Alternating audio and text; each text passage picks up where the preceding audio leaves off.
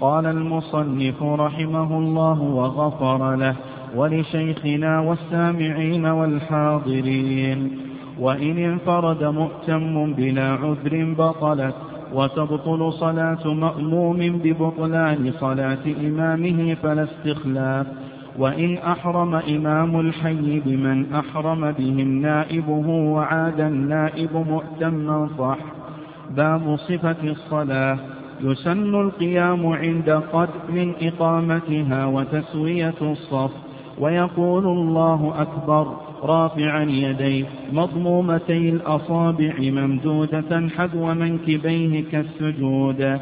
ويسمع الإمام من خلفه كقراءته في أولتي غير الظهرين.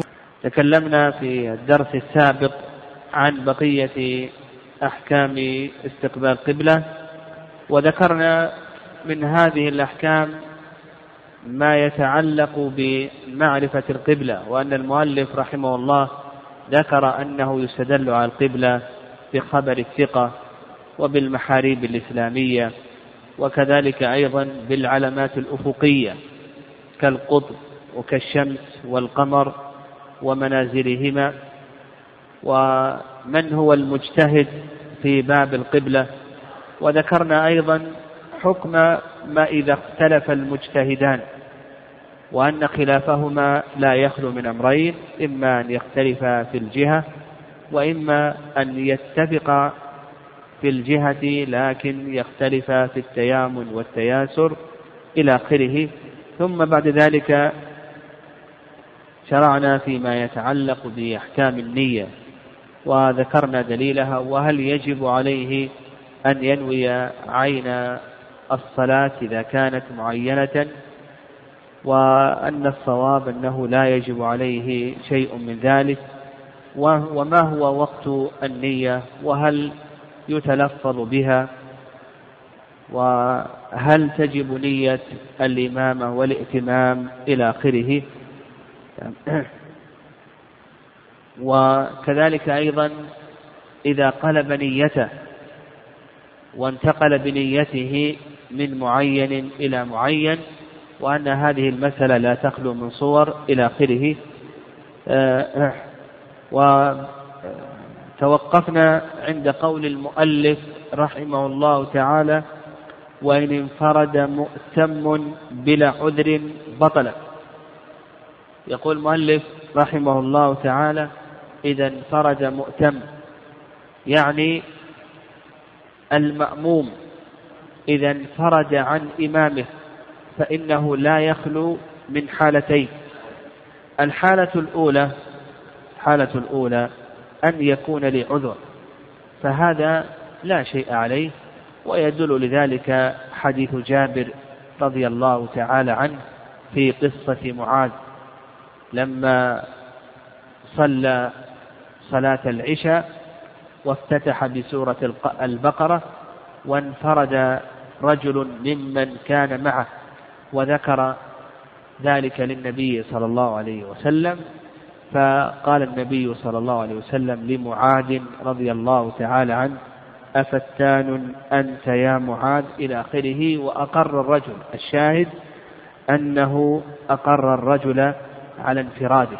فنقول إذا كان هناك عذر وانفرد المأموم عن الإمام وأتم صلاته. إذا كان أيضا إذا كان يستفيد بهذا الانفراد تم صلاته خفيفة كأن يطيل الإمام إطالة مخالفة للسنة أو يسرع سرعة مخالفة للسنة أو حصل له آه، شيء من التعب والمشقة. لا يستطيع معه الاستمرار مع الإمام إلى آخره. المهم أنه إذا انفرد لعذر فإن هذا جائز ولا بأس به. لكن إذا قصد من الانفراد أن يخفف صلاته لا بد أن يكون ممن يستفيد بهذا التخفيف لأنه إذا كان الإمام يخفف ما الفائدة من أن ينفرد؟ هذا القسم الأول. القسم الأول أن يكون انفراده لعذر فهذا جائز ولا بأس به. وذكرنا دليل ذلك من حديث جابر رضي الله تعالى عنه في الصحيحين. القسم الثاني أن يكون الانفراد لغير عذر. فيقول المؤلف رحمه الله تعالى بطلت صلاته لماذا؟ لأنه ترك متابعة الإمام والمأموم يجب عليه أن يتابع الإمام. لقول النبي صلى الله عليه وسلم إنما جعل الإمام ليؤتم به فإذا كبر فكبروا وإذا ركع فاركعوا إلى آخر الحديث. يجب عليه أن يتابع الإمام. فهنا ترك واجبا من واجبات الصلاة وهو متابعة الإمام. والرأي الثاني الرأي الثاني رأي الشافعية رحمهم الله تعالى أنه لو انفرد بلا عذر فإن صلاته صحيحة. يرون أن صلاته صحيحة والشافعية رحمهم الله لا يرون وجوب صلاة الجماعة يعني صلاة الجماعة لا يرون أنها واجبة. وما ذهب إليه المؤلف رحمه الله من بطلان الصلاة نقول عندنا أما الحكم التكليفي وهو أنه يأثم فهذا لا إشكال أنه يأثم. المأموم إذا كان لغير عذر وانفرد عن إمامه نقول لا إشكال أنه يأثم لأنه ترك واجبا. لكن هل تبطل الصلاة أو لا تبطل الصلاة؟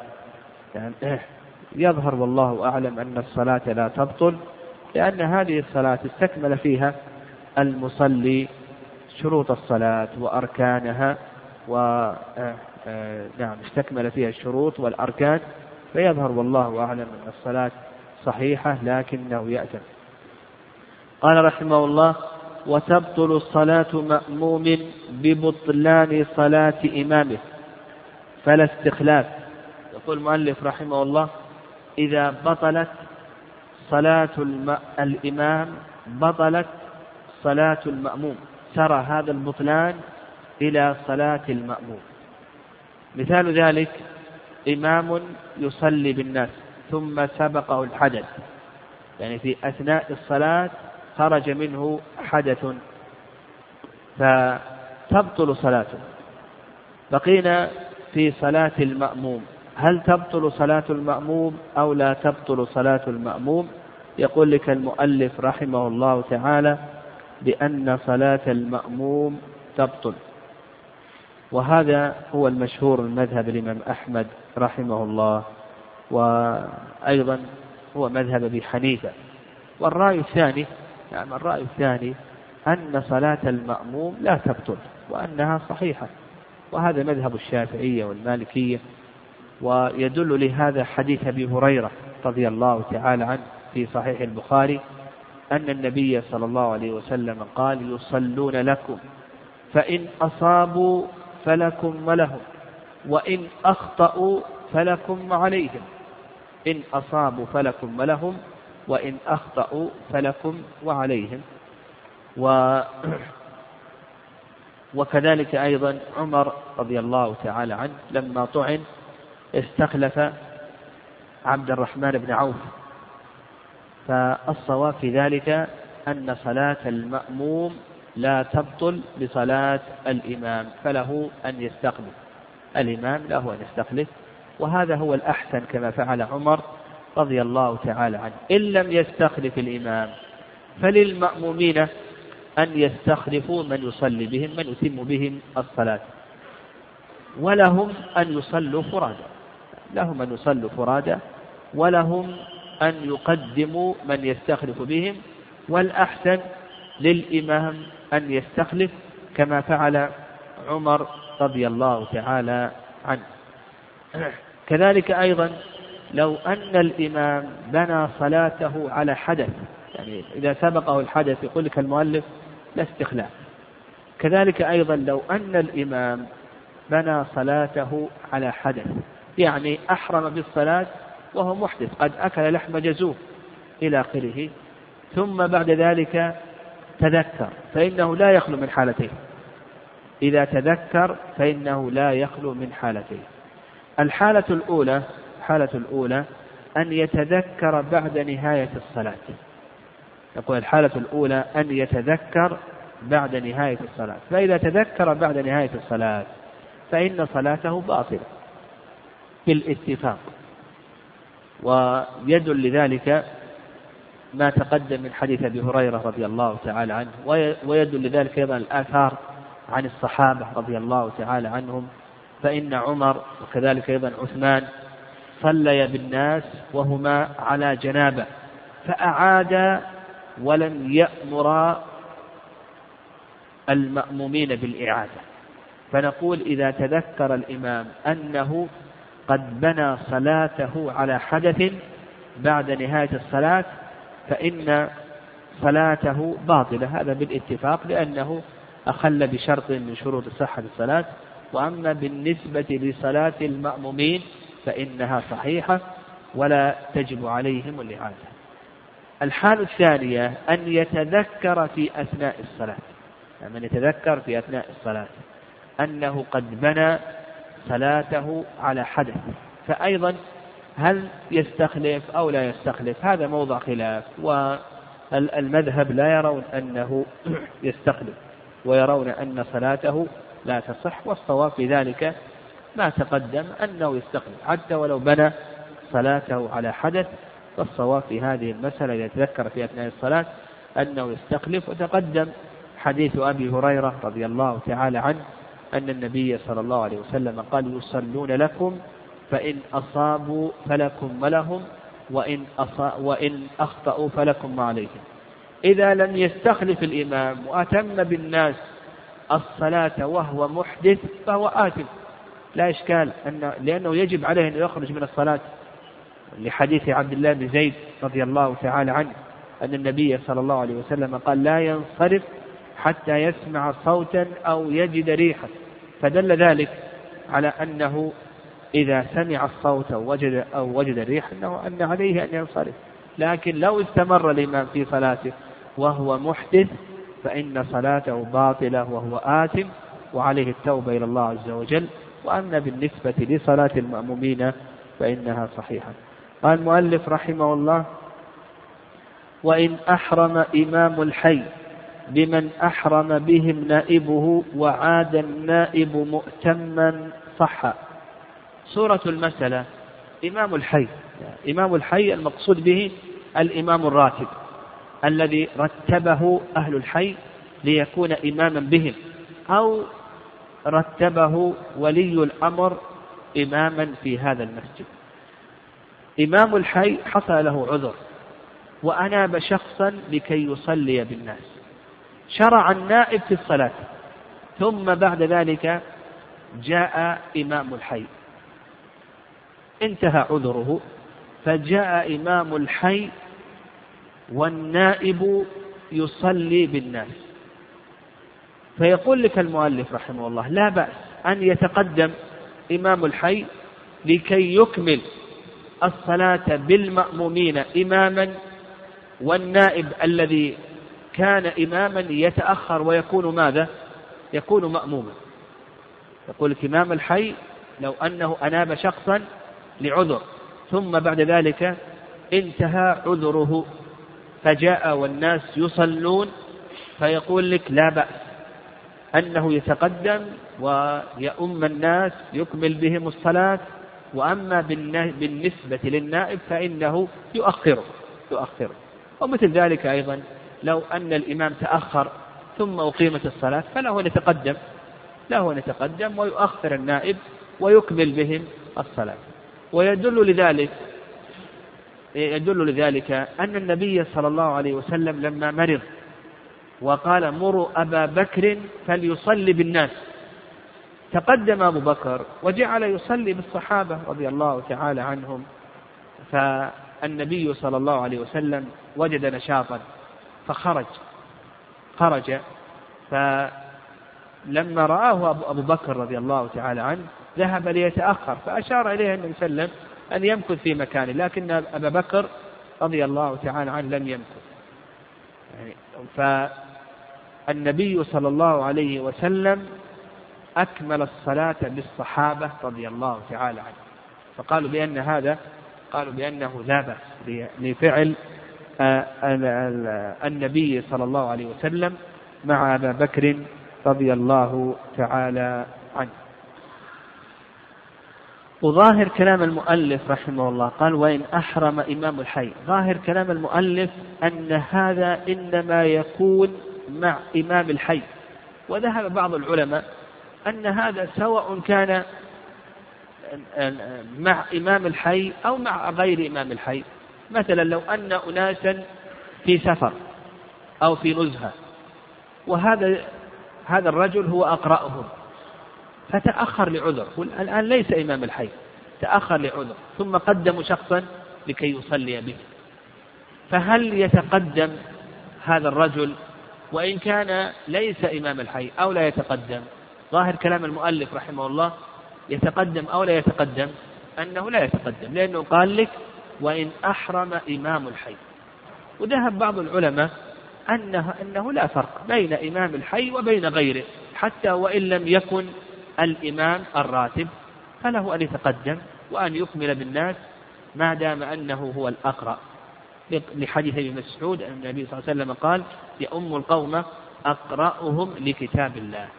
فالرأي الثاني أنه, أنه لا فرق بين إمام الحي وبين غيره. آه، وأيضا ظاهر كلام المؤلف رحمه الله تعالى أنه لا فرق سواء يعني أنه لا فرق وأن إمام الحي يأتي ويكمل الصلاة بالمأمومين. سواء كان ذلك في أول الصلاة أو أنه مضى شيء من ركعات الصلاة. يعني حتى ولو جاء إمام الحي والنائب قد صلى ركعة صلى ركعتين. يأتي إمام الحي ويكمل الصلاة بالمأمومين بالركعتين الباقيتين. يكمل بهم يعني يكمل بهم الصلاة. وعلى هذا المأمومون تنتهي صلاتهم. فإذا انتهت صلاتهم يجلسون ويقوم الإمام الذي فاته شيء من الصلاة ويأتي بالركعات التي عليه ثم بعد ذلك يسلم بهم. وإن أراد المأمومون أن يسلموا فلهم أن يسلموا لكن الأحسن أن ينتظروا. فكلام المؤلف رحمه الله أن إمام الحي له أن يكمل الصلاة سواء كان ذلك في أول الصلاة أو مضى شيء من الصلاة. إن كان في أول الصلاة فهذا الأمر ظاهر. لكن إن كان النائب قد صلى ركعة أو ركعتين إلى آخره. إذا كان النائب قد صلى ركعة أو ركعتين إلى آخره فإن المأمومين إذا أتموا صلاتهم يجلسون. لا يتابعون الإمام لأن الإمام يحتاج إلى أن يقوم لكي يكمل الركعات الباقية عليه. فيجلسون. ثم بعد ذلك الإمام إذا انتهوا سلم بهم جميعا أو أنهم يسلمون والأحسن أنهم ينتظرون الإمام. وذهب بعض العلماء ذهب بعض العلماء كالنووي رحمه الله بأن الإمام له أن يتخل... له أن يكمل الصلاة بشرط ألا يكون النائب قد أدى ركعة يعني إذا كان الإمام لم يفته شيء من ركعات الصلاة. هذا ما ذهب إليه بعض العلماء كالنووي رحمه الله واستدلوا على ذلك بقصة النبي صلى الله عليه وسلم في غزوة تبوك. فإن النبي عليه الصلاة والسلام ذهب مع المغيرة بن شعبة لقضاء الحاجة والوضوء فتأخر على الصحابة رضي الله تعالى عنهم. لما تأخر على الصحابة قدم الصحابة رضي الله تعالى عنهم عبد الرحمن بن عوف. فصلى بهم عبد الرحمن ركعة ثم جاء النبي صلى الله عليه وسلم وفاته ركعة من الصلاة. جاء هو المغير ومع ذلك لم يتقدم النبي صلى الله عليه وسلم لم يتقدم النبي صلى الله عليه وسلم لأنه فاته ركعة. فقالوا بأن الإمام له أن يتقدم إذا لم يفته شيء من الصلاة. أما إن فاته شيء من الصلاة فإنه لا يتقدم. وهذا القول يعني لا يعني ما ذهب إليه النووي رحمه الله وغيره. جيد الحقيقة. لأنه لأن إذا قلنا بأن الإمام يتقدم وقد فاته شيء من الركعات هذا قد يصير هناك تشويش على المأمومين. كيف يقوم الإمام والمأمومون آه، يجلسون إلى آخره؟ هذا يحتاج إلى طالب علم. إلى آخره. يكون عرف مثل هذه المسائل. فلو قيل بما ذهب إليه النووي رحمه الله تعالى وأنه لا يتقدم الإمام إلا إذا كان لم يفته شيء من ركعات الصلاة. لكن على كلام المؤلف أن هذا جائز ولا بأس به. نعم. نعم ثم قال المؤلف رحمه الله تعالى باب صفة الصلاة. لما تكلم المؤلف رحمه الله تعالى على آه، تكلم المؤلف رحمه الله تعالى على شروط أو عن شروط الصلاة آه، وناسب أن يأتي بهذه الشروط أو ناسب أن يأتي بشروط الصلاة قبل صفة الصلاة وكيفيتها لأن شروط الصلاة تكون قبل الصلاة.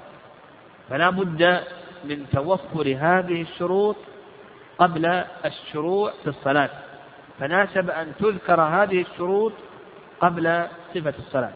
رفع الحدث وزوال الخبث ستر العورة استقبال القبلة النية إلى آخره. هذه تكون قبل الصلاة. ثم بعد ذلك بعد توفر هذه الشروط آه، آه، يكون الكلام على صفة الصلاة. وقول المؤلف رحمه الله باب صفة الصلاة يعني الهيئة والكيفية التي تكون عليها الصلاة. الهيئة والكيفية التي تكون عليها الصلاة.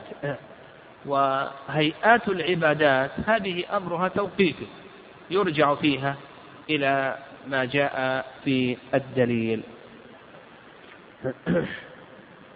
يقول المؤلف رحمه الله يسن القيام عند قد من إقامتها. العلماء رحمهم الله قبل الدخول في صفة الصلاة يذكرون جملة من الآداب التي ينبغي أن يتأدب بها من أراد الوقوف بين يدي الله عز وجل. من هذه الآداب أولا من هذه الآداب أولا أخذ الزينة. لقول الله عز وجل يا بني آدم خذوا زينتكم عند كل مسجد. وكما سلف أن ذكرنا أن شيخ الإسلام تيمية رحمه الله تعالى قال بأن الله سبحانه وتعالى أمر بأمر زائد على ستر العورة وهو أخذ الزينة. فينبغي للمسلم أن يأخذ زينته عند وقوفه بين يدي الله سبحانه وتعالى. ثانيا من هذه الآداب السواك.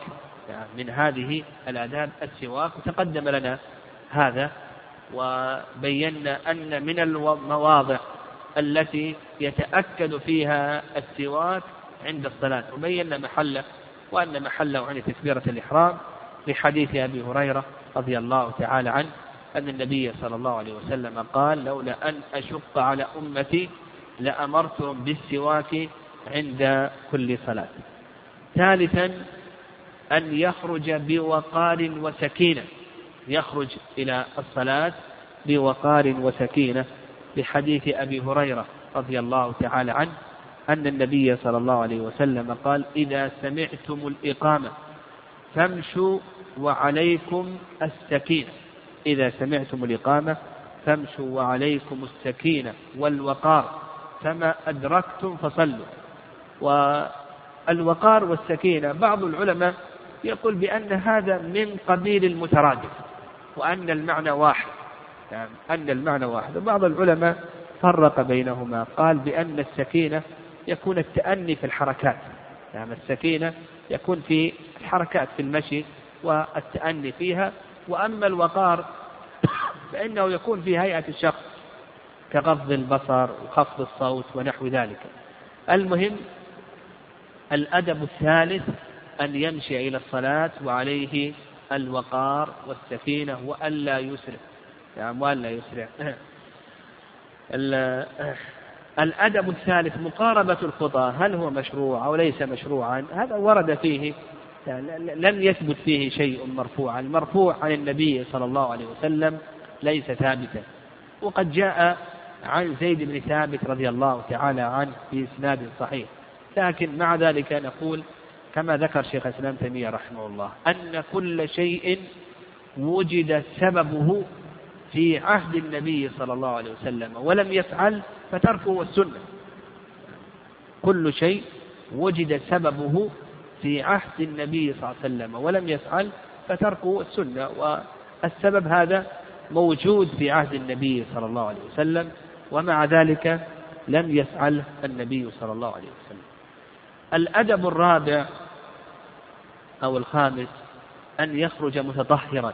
وقد ذكر بعض العلماء أن الثواب يعني أن الثواب آه، إنما هو مرتب على الخروج متطهرا يعني كونه لا يخطو خطوة إلا كتب له بها حسنة وحط عنه بها سيئة ورفع له بها درجة إلى آخره أن هذا في من خرج متطهرا.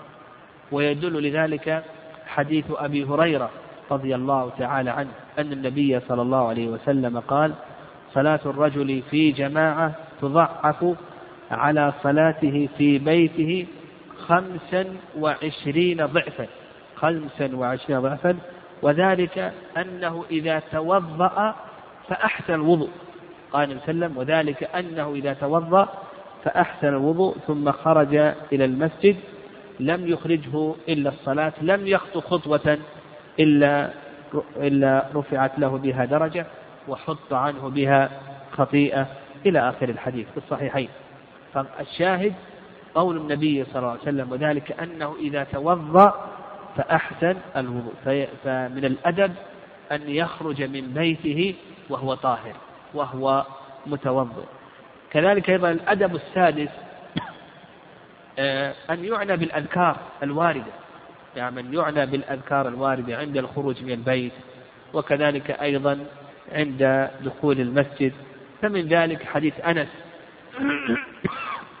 رضي الله تعالى عنه أن النبي صلى الله عليه وسلم قال إذا خرج الرجل من بيته فقال بسم الله توكلت على الله لا حول ولا قوة إلا بالله. بسم الله توكلت على الله لا حول ولا قوة إلا بالله.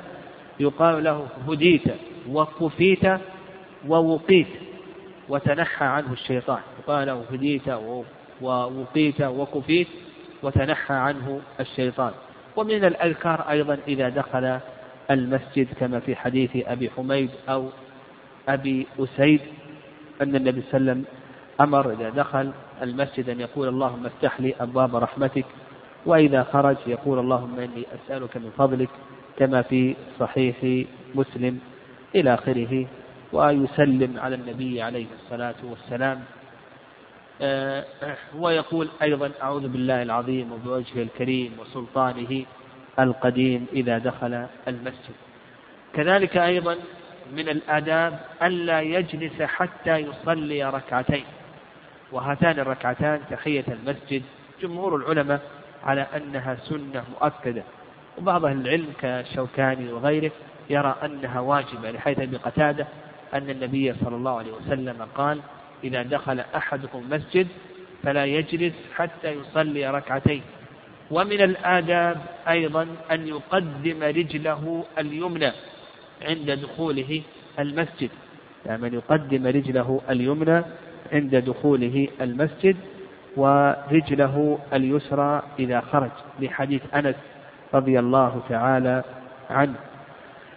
ومن الآداب أيضا ألا يشبك بين أصابعه. وقد ذكر العلماء رحمهم الله أن تشبيك الأصابع له ثلاث حالات.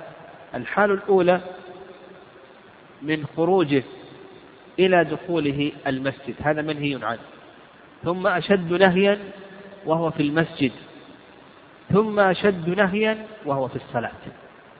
يعني فمن الأدب ألا يشبك بين أصابعه من خروجه إلى أن تقضى الصلاة ويدل لذلك حديث أبي هريرة رضي الله عنه أن النبي صلى الله عليه وسلم حديث كعب بن عجرة أن النبي صلى الله عليه وسلم قال إذا توضأ أحدكم فأحسن وضوءه ثم خرج عامدا إلى المسجد فلا يشبكن بين أصابعه. يتوضأ أحدكم فأحسن وضوءه ثم خرج عامدا إلى المسجد فلا يشبكن بين أصابعه. كذلك أيضا الأدب الثامن ألا يخوض في حديث الدنيا. لا يخوض في المسجد لحديث الدنيا لأن المساجد لم تبن لهذا.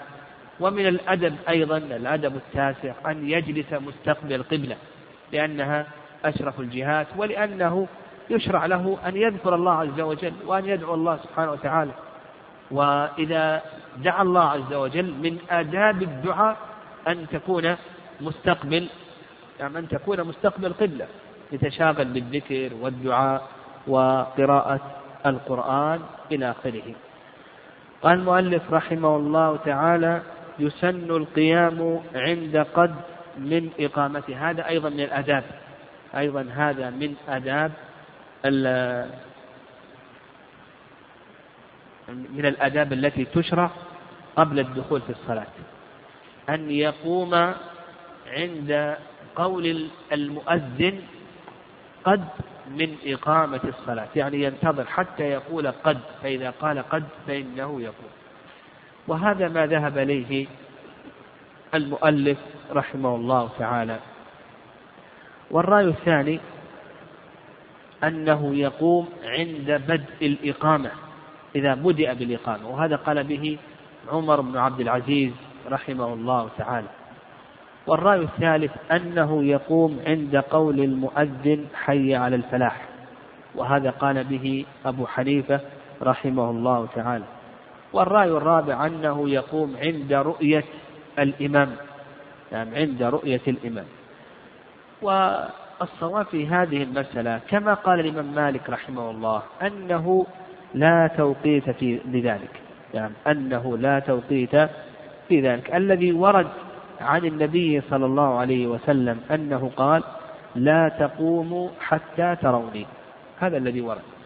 فالذي يظهر والله أعلم أنه ليس هناك نعم ليس هناك توقيت وأن الأمر في هذا واسع وأن المهم أن ال ال آه الإمام نعم. المهم أن المأموم يتهيأ للدخول في الصلاة قبل شروع الإمام فيها. هذا هذا المطلوب سواء قام في أول الإقامة أو في وسطها أو في عند قول قد إلى آخره. هذا ما في تحديد. يعني ليس هناك تحديد. يعني ليس هناك تحديد. قال رحمه الله وتسوية الصف. أيضا هذا من الآداب. يعني هذا من الآداب التي ينبغي أن يصار إليها ال ال ال آه، قبل الدخول في الصلاة. وتسوية الصف هذه لها صور. نعم تسوية الصف هذه لها صور. الصورة الأولى تسوية المحاذاة بأن يتحاذى المأمومون بالمناكب والأكعب يتحاذون بالمناكب والأكعب. هذه التسوية تسوية المحاذاة. جمهور أهل العلم على أنها سنة وعند شيخ الإسلام تيمية رحمه الله أنها واجبة. يعني أنها واجبة لأن النبي صلى الله عليه وسلم رتب عليها عقوبة. هذا يدل على أنها واجبة كما في حديث النعمان بن بشير رضي الله تعالى عنه أن النبي صلى الله عليه وسلم قال لا تسون صفوفكم أو لا يخالفن الله بين وجوهكم. لا تسون صفوفكم أو لا يخالفن الله بين وجوهكم. وكان النبي صلى الله عليه وسلم يمسح المناكب. يعني يمسح المناكب مناكب الصحابة. كل ذلك مبالغة في التسوية. فتسوية المحاذاة هذه هذه تسوية واجبة. وكان الصحابة يعني من شدة تطبيقهم لتسوية المحاذاة في ابتداء الصلاة كان الواحد منهم يلزق كعبه بكعب من بجانبه تحقيقا لهذه التسوية يعني ما هي الحكمة من هذا الإلزام نعم لكي تتحقق هذه التسوية يعني ليس مشروعا أن أن أنك تلزق كعبك بكعب صاحبك دائما في كل الصلاة لا. المقصود لكي تتحقق المساواة المحاذاة كان يلزق كعبه بكعب من بجانبه. فنقول الصورة الأولى تسوية المحاذاة. هذه التسوية كما ذكرنا أن شيخ الإسلام تيمية رحمه الله يرى أنها واجبة. وكان الصحابة رضي الله تعالى عنهم يلزق كان أحدهم يلزق منكبه بمنكب صاحبه وقدمه بقدم صاحبه كما في صحيح البخاري.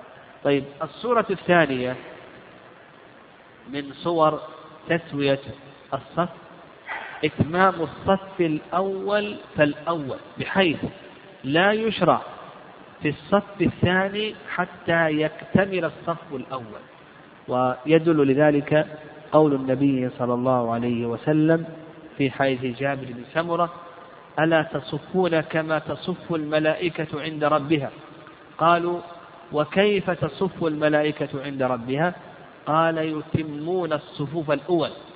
يتمون الصفوف الأول ويتراصون. ولأن الجماعة من الاجتماع الجماعة مأخوذة من الاجتماع. يعني كيف تنفرد عن الناس وتدخل في صف والصف ما اكتمل اجتمع مع الناس. التحق بالصف. فالصورة الثانية أن يفتتح صف حتى يكتمل الصف الذي قبله. الصورة الثالثة التراص.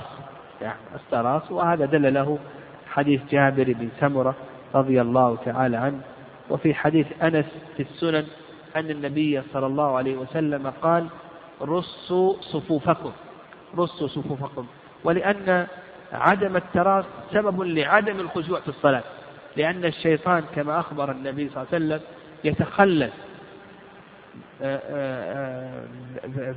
في خلل الصف حتى يشوش يعني حتى يشوش بين المصلين. لكن إذا تراص الناس لم يكن هناك فرجات للشيطان. الصورة الرابعة من صور تسوية الصف التقارب. التقارب بين الصف الأول والإمام وبين الصف الثاني والأول وهكذا. بحيث لا يكون بين الصفين أو بين الصف الأول والإمام إلا مقدار السجود. يعني إلا مقدار السجود. ويدل لذلك قول النبي صلى الله عليه وسلم تقدموا تقدموا فأتموا بي تقدموا فأتموا بي وليأتم بكم من خلفكم. ولأن الجماعة الجماعة كما ذكرنا مأخوذة من الاجتماع. كون تكون الصوم متباعدة هذا خلاف هدي النبي صلى الله عليه وسلم. كلما اجتمع الناس كلما كان ذلك أقرب إلى الله سبحانه وتعالى وأخشع في الصلاة وأبعد عن الشيطان وتسويساته على المصلين. آه، الصورة الخامسة من صور تسوية الصف تقدم الرجال يعني يتقدم الرجال ثم بعد ذلك آه، يتقدم بعدهم الصغار الأطفال يعني الرجال البالغون ثم الصغار ثم بعد ذلك النساء. هذا إذا إذا إذا جاءوا جملة واحدة. أما إذا تفرقوا في المجيء فمن سبق إلى ما لم يسبق إليه مسلم فهو أحق به. فهو أحق به.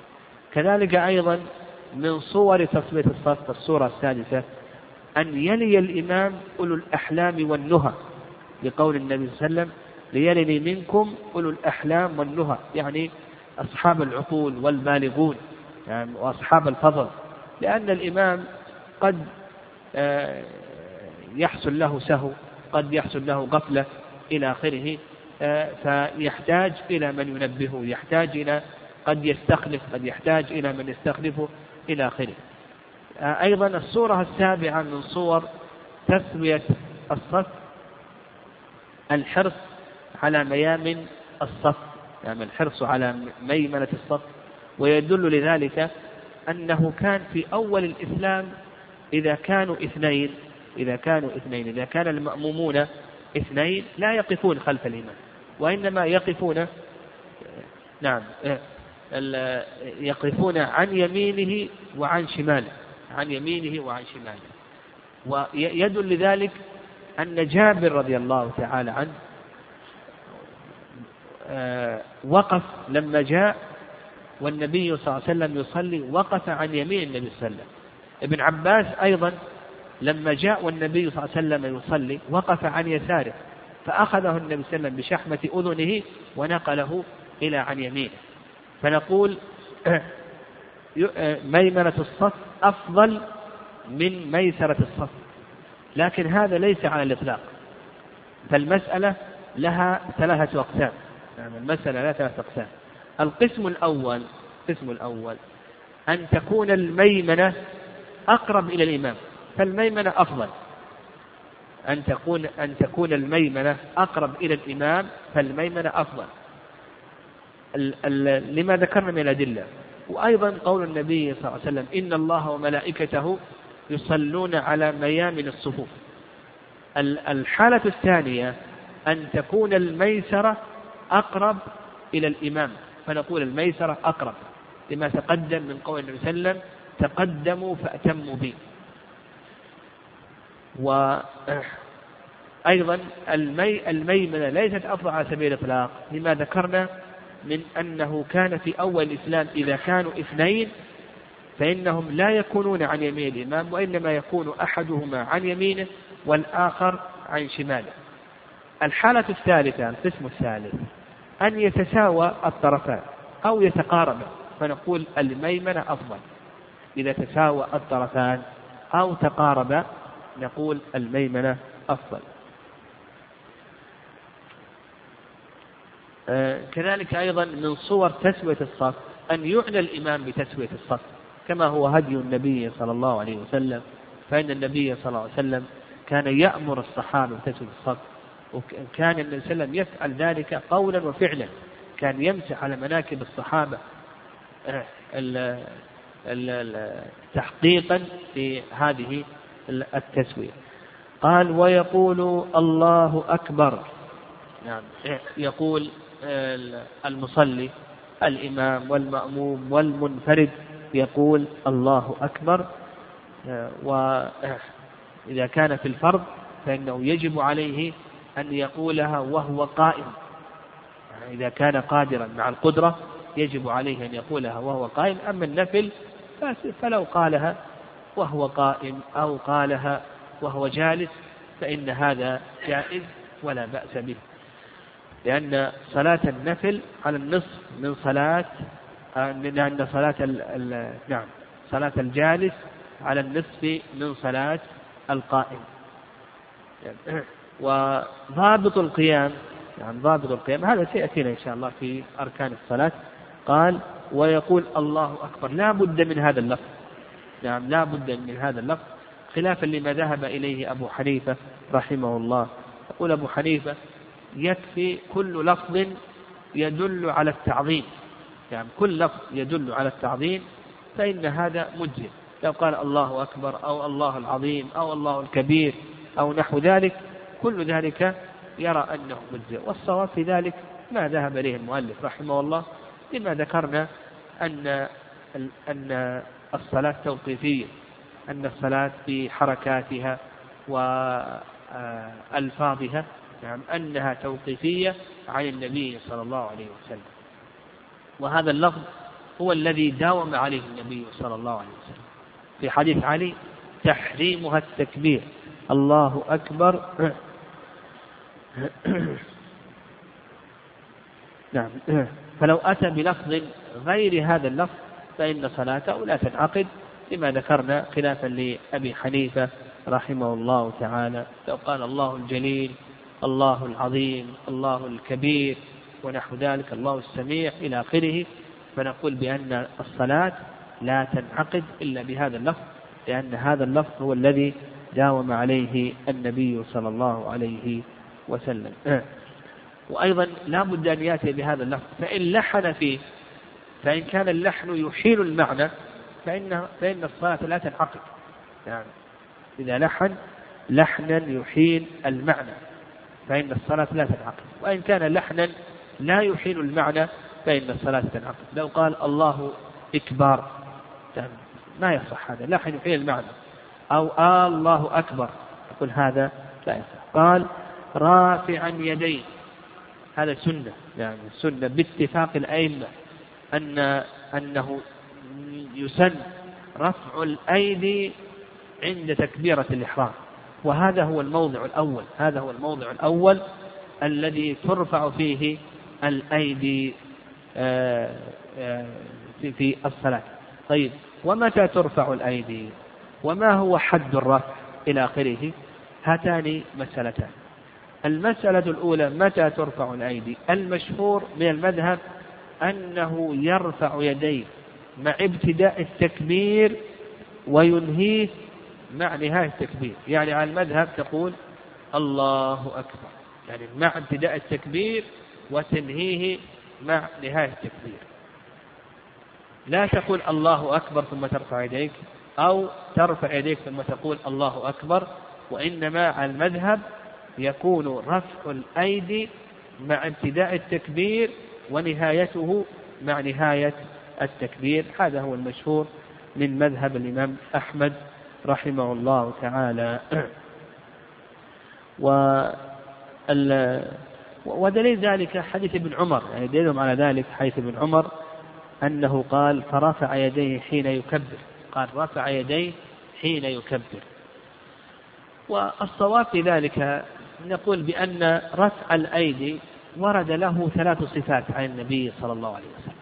الصفة الأولى كما تقدم يعني على المشهور من مذهب الإمام أحمد أنك ترفع يديك مع التكبير وتنهيه بنهاية التكبير كما في حديث ابن عمر رضي الله تعالى عنهما. الصفة الثانية الصفة الثانية أن تكبر ثم ترفع تقول الله أكبر ثم بعد ذلك آه، ترفع يديك. وهذا دل له حديث أبي قلابة أو أبي آه، أبي قلابة رضي الله تعالى عنه. آه، الصفة الثالثة عكس هذه الصفة وهي أن ترفع يديك ثم بعد ذلك تكبر. أن ترفع يديك ثم بعد ذلك تكبر. وهذا أيضا دل له حيث من عمر رضي الله تعالى عنهما في صحيح مسلم. فالصفات ثلاث وعند والقاعدة عند شيخ الإسلام تيمية رحمه الله أن العبادات الواردة على وجوه متنوعة. العبادات التي وردت على وجوه متنوعة يستحب أن يأتي بهذه الصفة تارة وبتلك تارة وبتلك تارة أخرى. يعني تارة ترفع يديك مع التكبير وتارة قبل التكبير وتارة بعد التكبير إلى آخره. طيب قال رافعا يديه مضمومتي الأصابع ممدودة حذو منكبين. يعني ما تكون مكفوفة وإنما تكون ممدودة. قال حذو منكبين. الرفع هنا إلى حذو المنكبين. وهذا قول جمهور العلماء رحمهم الله. والرأي الثاني رأي أبي حنيفة أنك ترفع إلى فروع الأذنين. إلى فروع الأذنين. فالجمهور إلى حذو المنكبين. والرأي الثاني الحنفية إلى فروع الأذنين. وكل سنة. يعني السنة وردت بهذا ووردت بهذا. وعلى هذا نقول تارة ترفع إلى حذو المنكبين وتارة ترفع إلى فروع الأذنين. هذا كله وارد عن النبي صلى الله عليه وسلم. كما في حديث ابن عمر حذو المنكبين وحديث مالك بن حويرث قال حتى يحادي بهما أذنيه. حتى يحادي بهما أذنيه قال حذو منكبيه كالسجود. يعني كيف السجود؟ يعني إذا سجدت فإنك تجعل كفيك حذو منكبيك كالسجود. ترفع إلى حذو المنكبين كذلك أيضا تجعل كفيك حذو منكبيك قال ويسمع الإمام من خلفه. يسمع الإمام من خلفه. يعني يجهر الإمام بالتكبير حتى يسمع من خلفه. وهذه المسألة ظاهرة واضحة لكن لماذا نص عليها المؤلف رحمه الله؟ نص عليها المؤلف رحمه الله لأن أمراء بني أمية أمراء بني أمية تصرفوا في الصلاة يعني تصرفوا في الصلاة. ومن الأشياء التي تصرفوا فيها ما يتعلق بالجهر بالتكبير يعني بالجهر بالتكبير. وإلا لا شك أن الإسماع نعم أن كونه يسمع من خلفه لا شك أن هذا ما ما يمكن الاقتداء ما يمكن الاقتداء إلا إذا أسمع من خلفه. ولهذا الصحابة صغار الصحابة الذين أدركوا مثل هذا الشيء كانوا يبينون سنة النبي صلى الله عليه وسلم. يعني يبينون سنة النبي عليه الصلاة والسلام كما فعل أبو سعيد وأنس رضي الله تعالى عنه. فأمراء بني أمية تصرفوا في بعض الصلاة. من آه، هذه الأشياء هذه المسألة. وسيأتينا إن شاء الله بعض الأشياء التي تصرف فيها بنو أم آه، نعم. قال ويسمع الإمام من خلفه. نعم. كقراءته في أولتي غير الظهرين. يعني كقراءته في غير في الأولى والثانية غير الظهرين غير الظهر والعصر. يعني يقول لك المؤلف رحمه الله يسمع القراءة. إذا قرأ في الفجر إذا قرأ في المغرب في العشاء يسمع القراءة. نعم يسمع القراءة. في غير الأولى والثانية من الظهر والعصر. فيجهر في مواضع الجهر ويسر في مواضع الإسرار. والجهر في مواضع الجهر والإسرار في مواضع الإسرار. حكمه جمهور العلماء على أنه مستحب. يعني جمهور العلماء يقولون بأنه مستحب. وعند أبي حنيفة رحمه الله تعالى أنه واجب. جمهور العلماء يرون أنه مستحب وأما عند الحنفية فيرون أنه واجب يعني يجب عليه أن يجهر في مواضع الجهر وأن يسر في مواضع الإسرار. الجمهور يقولون بأنه مستحب يعني لو أن الإمام صلى العشاء وما جهر أو صلى المغرب وما جهر فإن فإنه ترك سنة يعني لا يكون ترك واجبا خلافا لأبي حنيفة رحمه الله تعالى. وما هو الدين على ذلك؟ ما هو الدين على أنه سنة وليس واجبا؟ يعني استدلوا على ذلك بحديث أبي قتادة رضي الله تعالى عنه. فقد جاء في حديث أبي قتادة في الصحيحين قال وكان يسمعنا الآية أحيانا. يعني يسمعنا الآية. يعني يسمع الآية في صلاة السر. فدل ذلك نعم دل ذلك على أنه في الصلاة السرية لا يجب عليه أن يسر. لو جهر فإن هذا جائز. النبي صلى الله عليه وسلم جهر في بعض الآيات. يعني يستحب لك يعني يستحب للإمام في الظهر في بعض الأحيان يجهر. بعض الآيات. في العصر أيضا يجهر. يعني في بعض الآيات. هذا نقول بأنه نقول بأنه مستحب. فكون النبي صلى الله عليه وسلم جهر في موضع يسر فيه هذا يدل على أن هذا الإسرار ليس واجبا. كذلك أيضا الجهر لا يكون واجبا. يعني والذي يظهر والله أعلم أن يقال أن الإمام يتبع هدي النبي صلى الله عليه وسلم. لكن لو في عارض نسي أو لو كان في بعض الأحيان أو نحو ذلك ترك ما نقول بأنه ترك واجبا. لكن لو أكثر منه أو داوم عليه هنا نقول أن أنه يكون ترك واجبا أو فعل بدعة لو أكثر منه أو داوم عليه قل لا شك أنه فعل بدعة أو ترك واجبا إلى آخره.